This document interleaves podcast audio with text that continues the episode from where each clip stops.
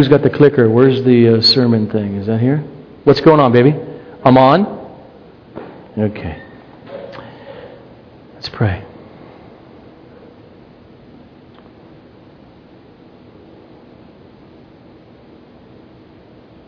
Father, help us all that are here or listening to this sermon, to these series, to see your glory, to know that no matter what struggles sovereignly come into our lives, nothing down here is worth comparing with the glory that is to be revealed to all the sons of God who have come to saving faith in Jesus Christ. So help us see your glory. In Jesus' name. Amen. This is the first sermon in a series of three sermons. And the series is titled The Bible in So Called Same Sex Marriage. It's going to be a rather long introduction this morning for the whole series. Why am I doing it? You might not know this, but probably not everyone knows why I'm doing it. First is this back in June, the Supreme Court of the United States made a ruling on a case, and it was five to four. The majority wins, and by so doing, they had de facto legally changed the definition of marriage by saying a man and a man, a woman and a woman, along with a man and a woman may be issued marriage licenses in counties and states, and it is forced through the court for them to do so. This cultural and legal shift is unprecedented in human history. And here we sit, right in this building this morning, as Bible believing Christians. And overall, this series is to say if you are a believer, if you hold to the Scripture, you are not to submit to it. You are not to condone same sex marriage explicitly or implicitly. If we believe this is the inerrant, infallible Scripture, we must stand for the definition of marriage that has been given by our Creator, by God, in order that it point to the faithfulness of Jesus Christ to the church, the bride. And so, why this series? Two immediate reasons. The first reason is because this cultural and legal tidal wave that is sweeping over our land will bring persecution to those who make their stand on the Scripture. And therefore, that's not enough yet. Therefore, it is crucial for each of you to think about, to know your Bible, and to know why it is crucial to stand and be persecuted for it. Those churches, those church leaders who don't ask the question, why, have already caved or will cave to the culture around them and lose the only saving gospel of Jesus Christ. This is not a small issue. It is not about differences of baptism or gifts of the Spirit. This is central. It's not peripheral to the church. In the ruling, those of you who don't know, we have a Supreme Court, federal, and what they say, therefore all the states are subjugated. Two, we have nine seats, and the vote was five to four.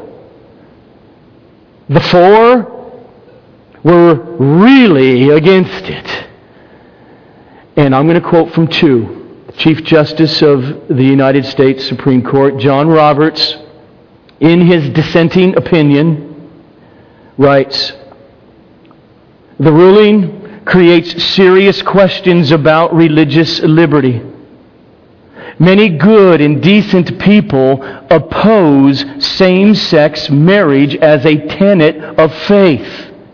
And their freedom to exercise religion is, unlike the right imagined by the majority, other five, their freedom to exercise religion is actually spelled out in the Constitution. When marriage was redefined democratically, that is not through the courts, but through representatives in Congress, when marriage was redefined democratically, citizens could accompany it, accompany it with religious liberty protections. But the majority's decision imposing same sex marriage cannot, and of course, it cannot create any such accommodations for religious freedom. Justice Alito, also dissenting in his opinion, writes This opinion by the majority will be used to vilify Americans who are unwilling to assent to the new orthodoxy of same sex marriage. In the course of its opinion, the majority compares traditional marriage laws that, excuse me, it compares traditional marriage laws to laws that denied equal treatment for black Americans. The implications of this analogy will be exploited by those who are determined to stamp out every vestige of dissent. I dissent. And I hope all of you dissent from this decision. Alito goes on. I assume that those who cling to old beliefs, he means Bible beliefs, they will be able to whisper their thoughts in the recesses of their homes. But if they repeat those views in public, they will risk being labeled as bigots, just as others were truly racist. They will risk being labeled as bigots and treated as such by governments, employers, in schools. By imposing its own views on the entire country, the majority facilitates the marginalization of the many Americans who have traditional views of marriage. End quote. So, my first immediate reason, therefore, is that we must be convinced from God's Word. Not shallowly, but to understand why it is a grave and an important, deep issue. To be convinced from God's Word about the definition of marriage, of sin, and of salvation in Jesus Christ. Because if you're not, down the road, you will not stand when persecution and the culture heat up against those who hold the biblical definition of marriage. So that's the first reason for this series. The second reason is this. We must stand against affirming, praising, endorsing homosexual activity and same sex marriage for love's sake. Because believers are called to love their neighbors as they love themselves. We must stand against it for true love's sake for the salvation of souls.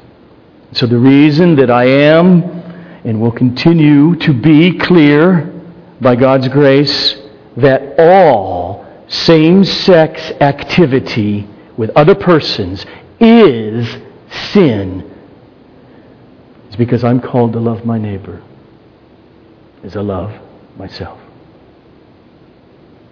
The most deceptive new speak from Orwell in our day and within the church is from Christians saying, and they will say more and more, well, we should change our view on marriage and homosexual activity within monogamous relationships because it's the loving thing to do. Many of you know back in June when the decision came down and all over social media and on the TV set, there were throngs of people at courthouses in front of the Supreme Court and everywhere else with placards saying, Love wins. And it makes me want to cry. Because love doesn't win. And you know what it really means? It means all those Christian bigots lose. Don't let them take your language. You must be clear on this issue in order to love people. I say love will stand, and it will stand for the only news that will save souls, heterosexual or homosexual souls, for eternity. Dr. Albert Mohler, president of Southern Baptist Seminary in Louisville, Kentucky, counsels us as fellow believers, writing this in his newest book. We cannot understand our times without looking honestly at the moral hurricane sweeping across our culture, leaving very little untouched, if not radically changed in its wake. But understanding is just a start. When it comes to marriage and morality, Christians cannot be silent. Not because we are morally superior, but because we know that God has a better plan for humanity than we would ever devise ourselves.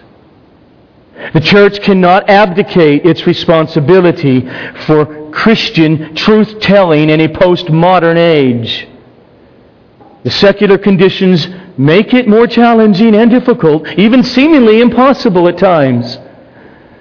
Yes. Our culture is growing more and more resistant to a God, any God, who would speak to us with words such as, Thou shalt, and Thou shalt not. So, my second reason for this series is so that we can love people, know the truth, be grounded in it on this issue. So now, before this morning I get to the objective Word of God, dealing with the doctrine of sex and marriage in the Bible, I want to make a few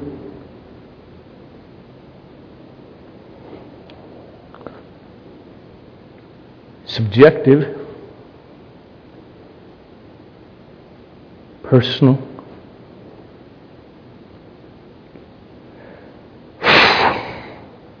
Comments. First, I hate mean spirited bigotry against homosexual persons.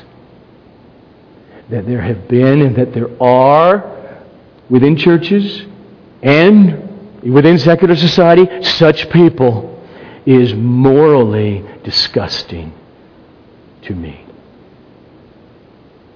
By that I mean the bigotry of I am a heterosexual. I can't believe that you would have such desires and I am therefore superior to you and to treat any other human being who's made in God's image as if they're lower than you is disgusting to me.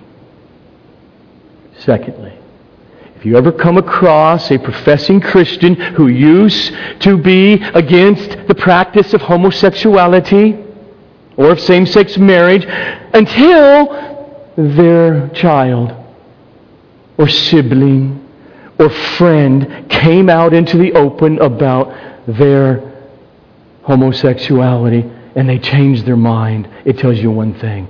That person, as a so called Christian, is profoundly shallow does not understand the gospel nor the scripture. And their former, I am against homosexual practice, was therefore most likely rooted in a prideful, arrogant bigotry against homosexuality.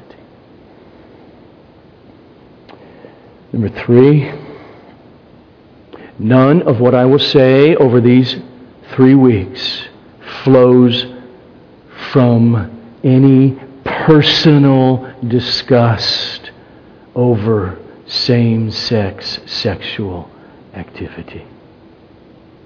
It flows out of compassion for those who find their sexual natures so broken that they're bent toward homosexual desires.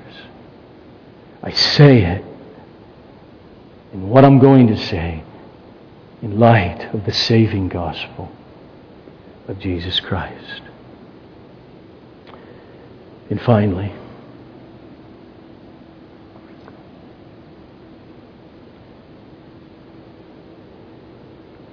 I have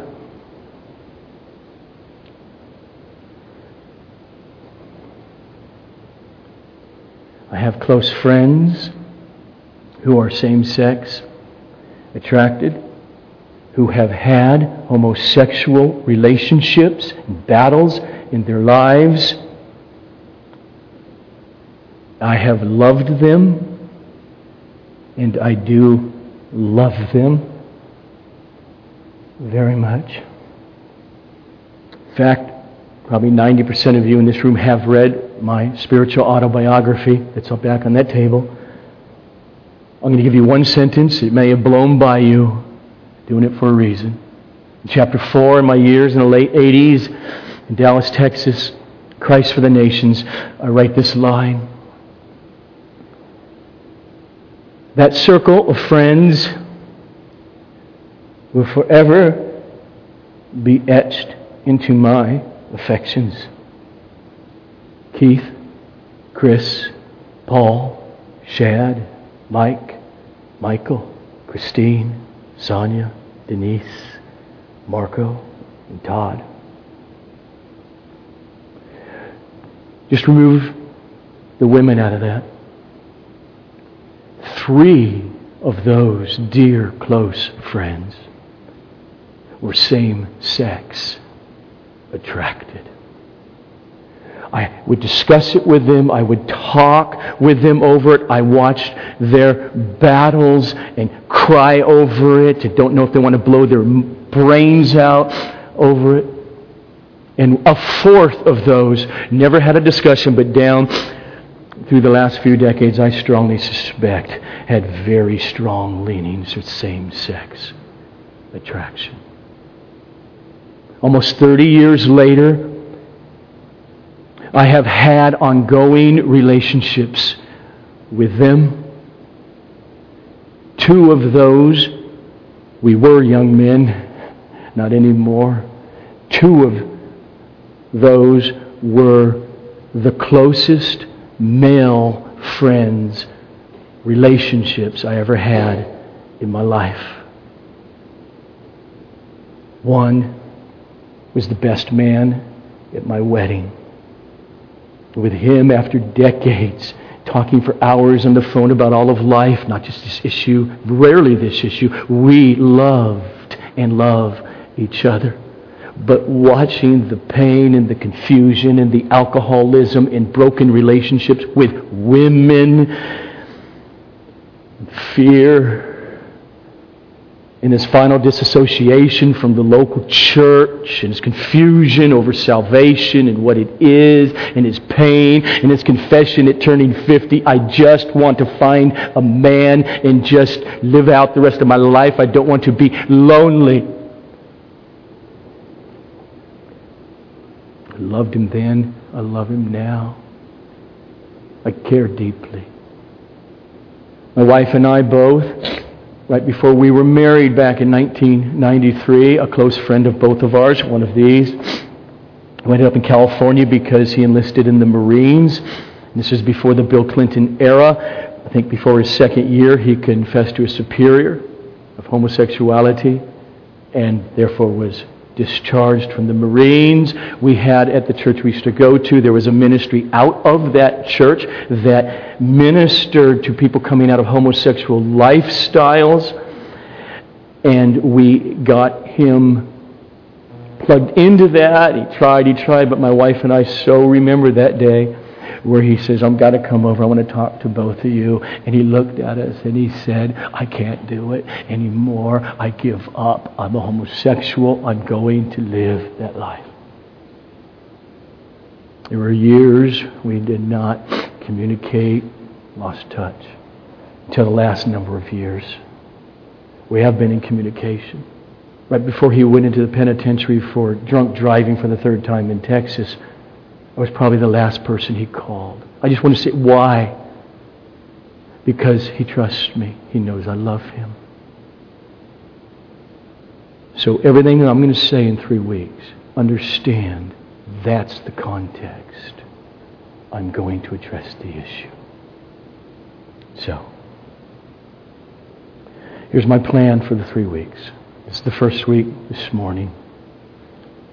I will set the foundation, but going to the Bible, looking at it, and say, how does the Bible define marriage and why? And next week, week two, we will consider the scriptures that are clear in condemning as sinful homosexual activity.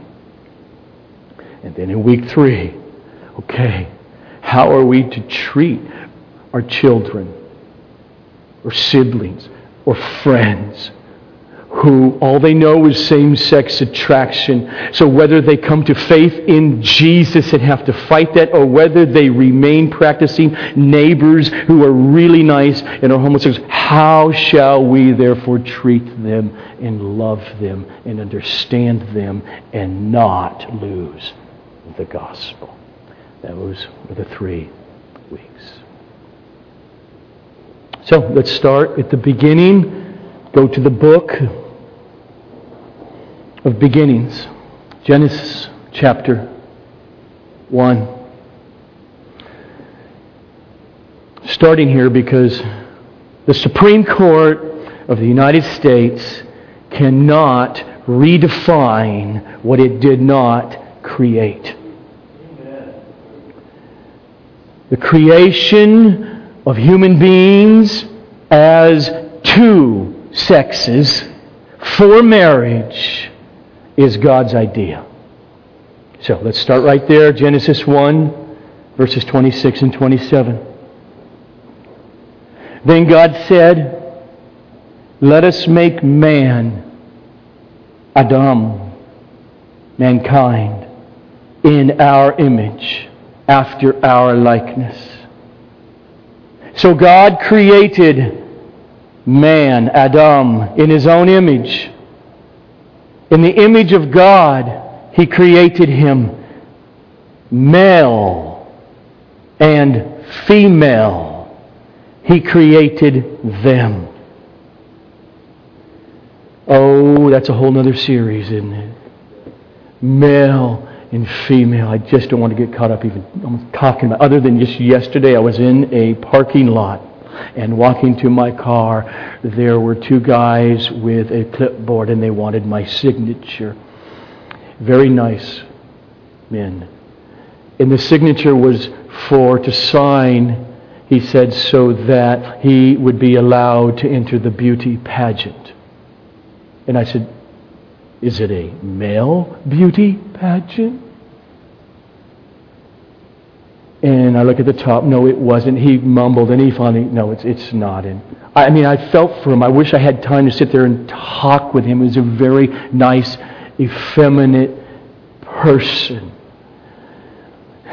But I could not sign it. Believe that there are males and there are females. God created them, male and female. God came up with the idea of sex. I mean, that in the old way, gender, that used to be a grammatical term. We lost that battle. But two sexes, male and female, and the idea of having sexual relationships between males and females. He created us, male and female, men and women, utterly equal as human beings, and radically different sexes. Just think about all the things that God created that must take place in order for sexual relations to happen. God had to create certain cells that have the ability to secrete bodily fluids. And it happens through sexually erotic arousal in the male. That was not Satan's creation. That was not the result of sin or the fall. That was God's design in creating human beings.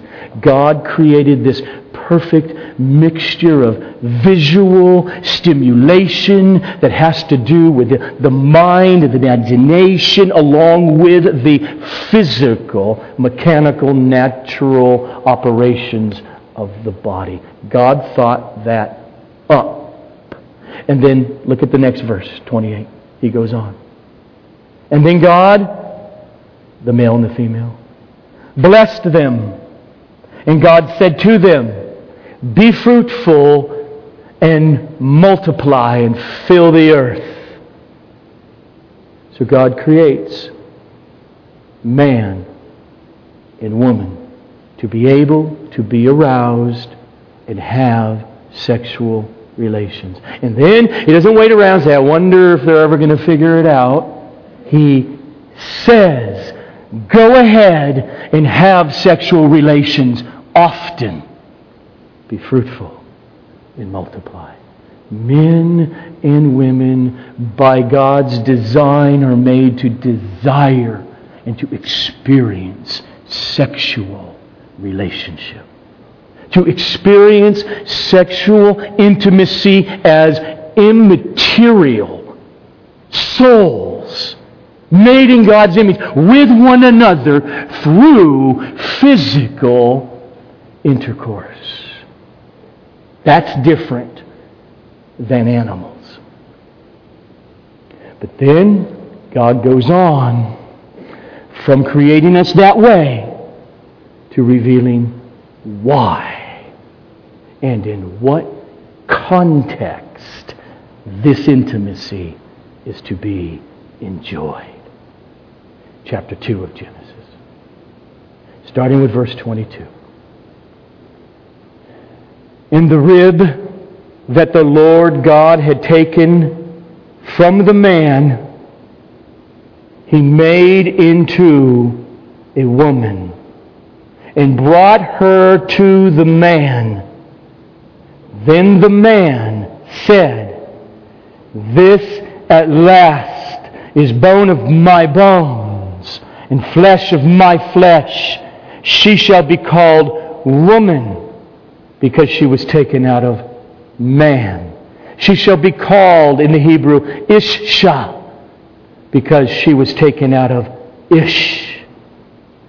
Therefore, a man shall leave his father and his mother and hold fast to his wife, and they shall become one flesh. And the man and his wife were both naked and were not ashamed.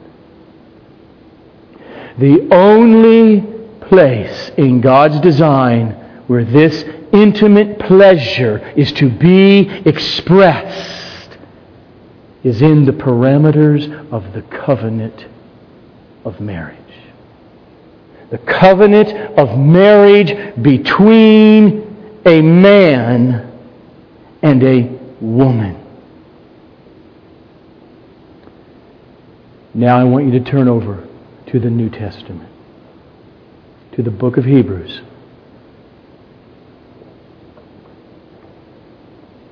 Hebrews chapter 13, we'll read one verse, verse 4. Writing particularly to professing Christians, the church. Let marriage be held in honor among everybody, all. And let the marriage bed be undefiled. Why? Because God will judge the fornicator and the adulteress. Let marriage be held in honor. Honor here means is precious, is valuable. The term there, the marriage bed, it's a euphemism for sex in marriage. It actually is the Greek word from which we get our English word coitus sexual intercourse. Look it up. Honor marriage and sex in marriage. You know what that means? That means every one of you here who is a married person, honor marriage. It means Every one of you, divorced people, honor marriage. It means every widow. It means every single person. It means every teenager. Honor marriage. Honor sexual relationship of marriage. It means every same sex attracted person honor marriage. So, how? We'll get to it in a second, but he says how. But the first thing is clearly this we can honor marriage by holding to the biblical definition of marriage, which means coming against the so called redefinition of marriage, of same sex marriage. Eight years ago, I have this in my archives, Al Mohler wrote this. For the church, the very concept of homosexual marriage strikes at the heart of our biblical and theological foundation. According to the Christian tradition, marriage is not merely a social arrangement between two persons, but it's a God ordained institution through which the Creator's glory is demonstrated to the universe. The covenant fidelity at the very center of marriage is a picture of God's purpose in the creation of the world and in the redemption of the church. He's right on. God, not society or courts. The Creator not the creature, defines marriage. And to be morally committed to honoring and fully committed to honoring marriage is to understand the purpose for why God created the universe, why He created you, why He sent Jesus. In this church, you know this, so I will summarize it. This is at the core of this issue. The entire universe was created for the glory of God. Human beings were created in God's image in order to image forth and to reflect God's glory. And as we just saw in Genesis 2, it was God who said, It's not good that the male should be alone. I will make for him a helper fit for him. And so God created not another male, but a female, a woman for him. And then Adam, before sin, before the fall, recognized that this woman the feminine, not the masculine, was the perfect complement to his sexuality and to his masculinity. And so God declared, Therefore, a man shall leave his father and his mother and hold fast to his wife, and the two shall become one flesh. A male and a female. And it's amazing how that one flesh relationship is non physical. Her femininity. What do you mean? That's who she is. A perfect fit to his masculinity. And it is physical as the male genitalia complements the female genitalia. And all of this is glorious because God created marriage in order to reflect as a parable, as a metaphor, the glory of Jesus Christ to the bride, the church. This is no small cultural issue. I want you to turn to Ephesians for a moment. Chapter 5. Ephesians 5. Paul writes, starting with verse 25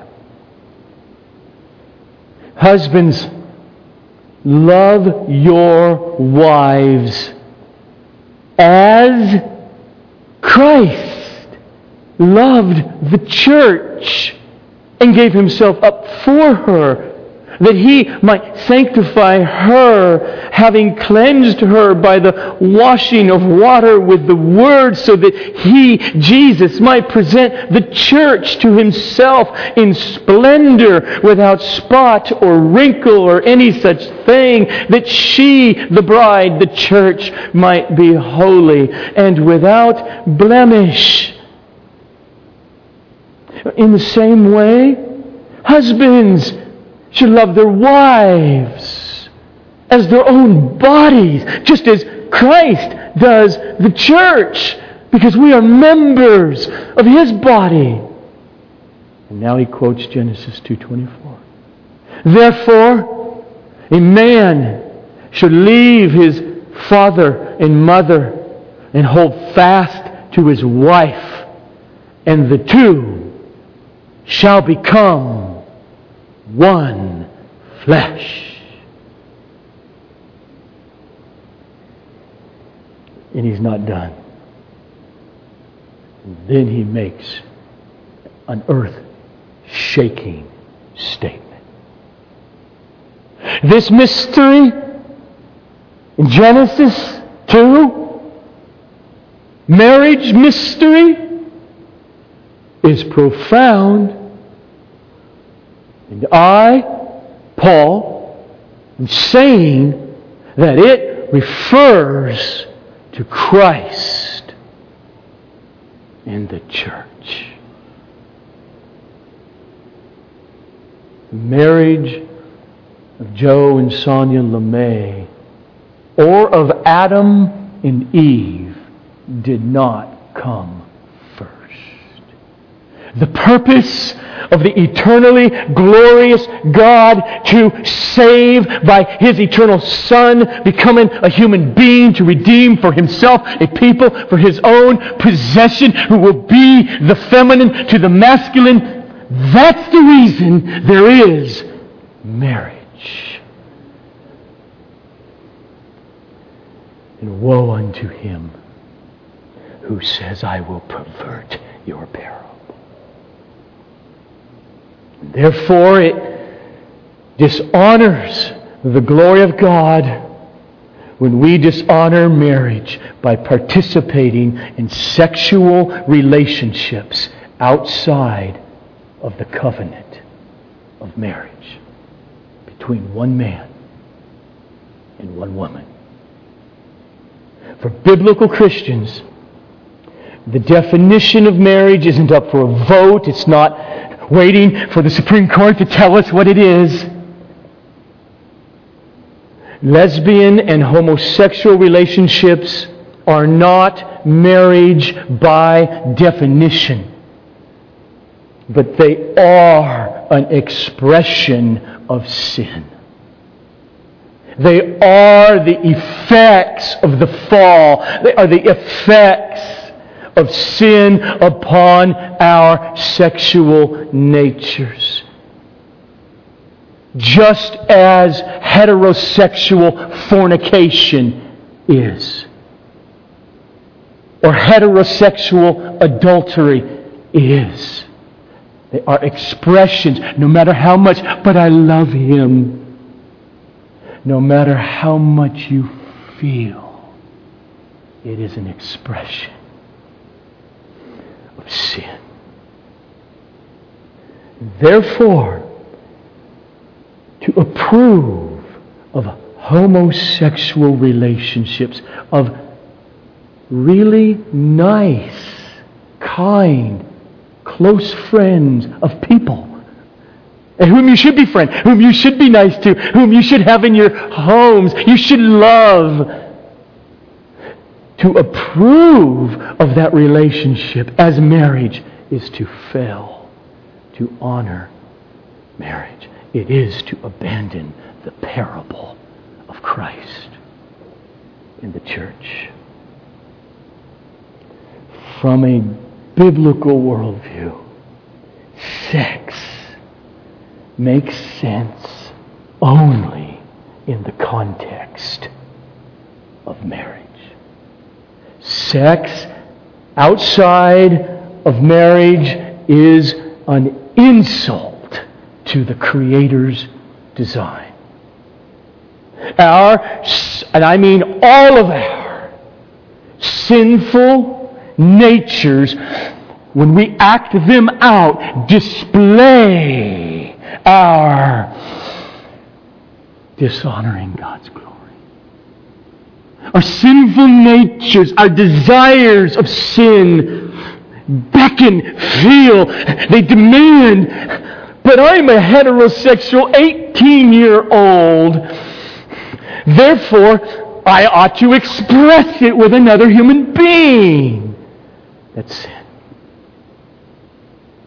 Or I am a same sex attracted person. That's, that's, it's who I am. That's how I feel. I'm a sexual being, and that's where my sexual desires go. Therefore, I ought to act them out. That's what sin demands.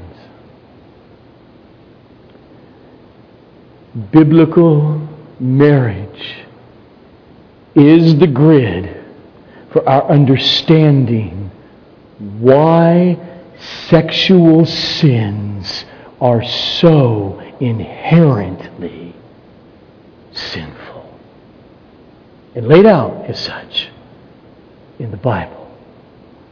For instance, adultery. If you, if you I just want to make it clear because I'm not sure everyone knows, but adultery, that means married persons having sexual relationship with other persons to whom they are not married. Adultery is sinful precisely because it robs God of his glory. It says to you, God, know, what you're about, what you are displaying. Marriage is intended to placard Christ. It is intended to display the covenant of fidelity to the wife, the wife to the husband. It's meant to do that in order that it points to the fidelity or to the faithfulness of Christ to the church. And that's why the New Testament presents Christ and the church as the groom and the bride. Adultery is so abhorrent because it is lying about who God is and it lies about God's faithfulness in Jesus Christ. Sexual relationships with single people, with another single person. Heterosexual. It is inherently sinful precisely because it is saying, I'm going to participate in what marriage represents without embracing the covenant that God has laid out in marriage, while rejecting fidelity and the purpose for God creating me and what He wants to placard. All sexual sins that are listed in the Bible from incest to bestiality to fornication to adultery to homosexual activity, they are revealed as inherently sinful because each of them is a desire for something less than God's completion in the covenant of marriage. We who are Christians simply cannot talk about sex without talking about marriage. We are united to Jesus Christ by a covenant. By the covenant making God. Therefore, we must talk clearly about relationship with Jesus.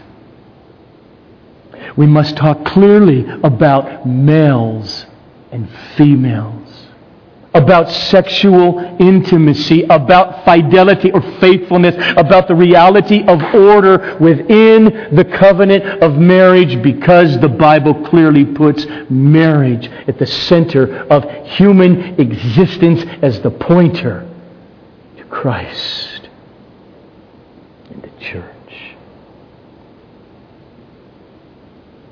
That's why the Bible declares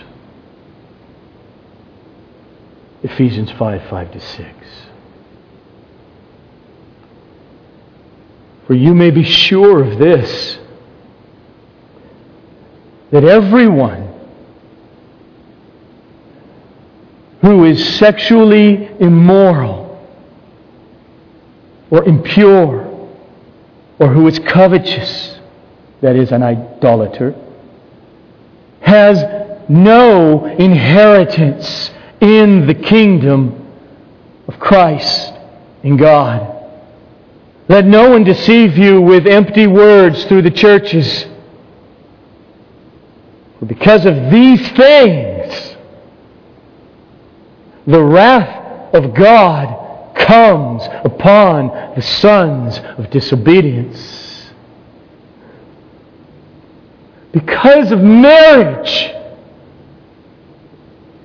because of Christ, the bridegroom, the faithful one.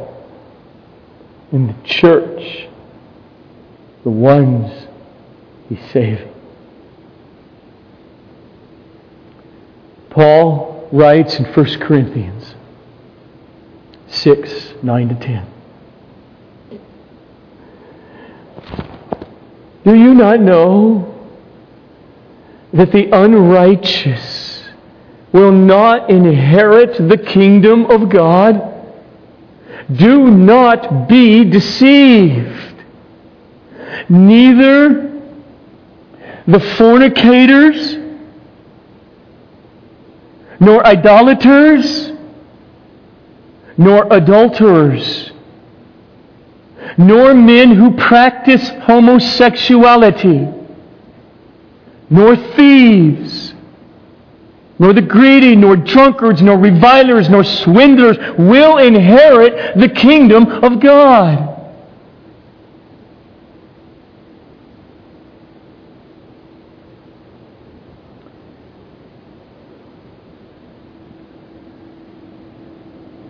Thank God for the gospel of Jesus Christ. We are all born broken, sinful, messed up in all kinds of ways, sexually and otherwise. Paul was not done. Look at the next verse. Immediately following verses 9 and 10 of 1 Corinthians 6, he says, In such homosexual practice, fornicators, adulterers, in such were some of you, but you were washed, you were sanctified you were justified in the name of the Lord Jesus Christ and by the Spirit of our God. Oh, hear it clearly. No sexual sin is beyond God's forgiveness. No sexual sin is too big or went on for too long for the blood of Jesus to absorb forever. Here's the good news. There's judgment on fornicators, on adulterers, on those who practice homosexual activity, but not on all of them. There is an escape from judgment for some. At the judgment day, there are two groups of people in the first group, there are those whose sins have been punished in Jesus Christ. They have been and are and will forever be finally, ultimately declared cleansed. And there's a second group. Those whose sins will be the evidence of their deserved condemnation at Judgment Day. Oh, if you haven't, flee to Jesus.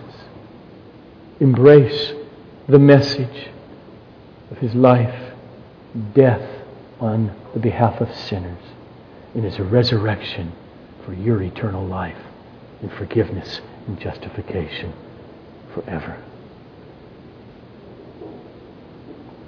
let me just say, if you're a genuine believer, you come to Jesus out of who knows what kinds of backgrounds and what kinds of sins you still battle and wrestle with. If you're a believer, then the miracle of faith by the Spirit has united you to Jesus. And this is of you. You were washed. You were sanctified, set apart. You were justified in the name of the Lord Jesus Christ and by the Spirit of our God. And so I say, no matter your past, fight against guilty consciences. Jesus took it. Fight against past sexual sins that plague you. You've been washed. And then I say to you, who where your sexual nature and its inclination is heterosexual for the opposite sex. If you are unmarried, you are not to fulfill those innate, constant, very normal, and natural desires with any other person outside of the covenant of marriage. And I say to any who experience same sex sexual desires, you, you love Jesus? You, Christian, are not to fulfill those desires with any other person. Ever. Sex is to be experienced only in the covenant of marriage to the opposite sex. So, has the grace of God caused any of you to turn away from fornication, from adultery, from a homosexual lifestyle or a homosexual experience or promiscuous petting or an unlawful divorce? then honor marriage by living out the bridegroom's gift of forgiveness and cleansing. And don't let a guilty conscience rule you, but keep it under the blood of Jesus. And as we now will be turning to the table of our bridegroom, where he shed his blood, and we will use this parable of bread and the cup to, to, to get really close to the remembrance of that night and that next day on Calvary, where he washed us clean. Know this, believer.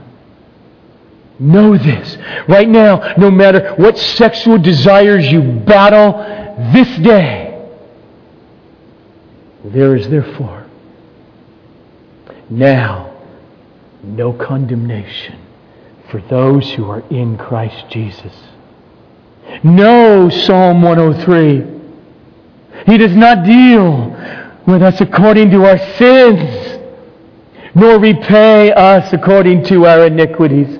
For as high as the heavens are above the earth, so great is his steadfast love toward those who fear him. As far as the east is from the west, so far does he remove our transgressions from us.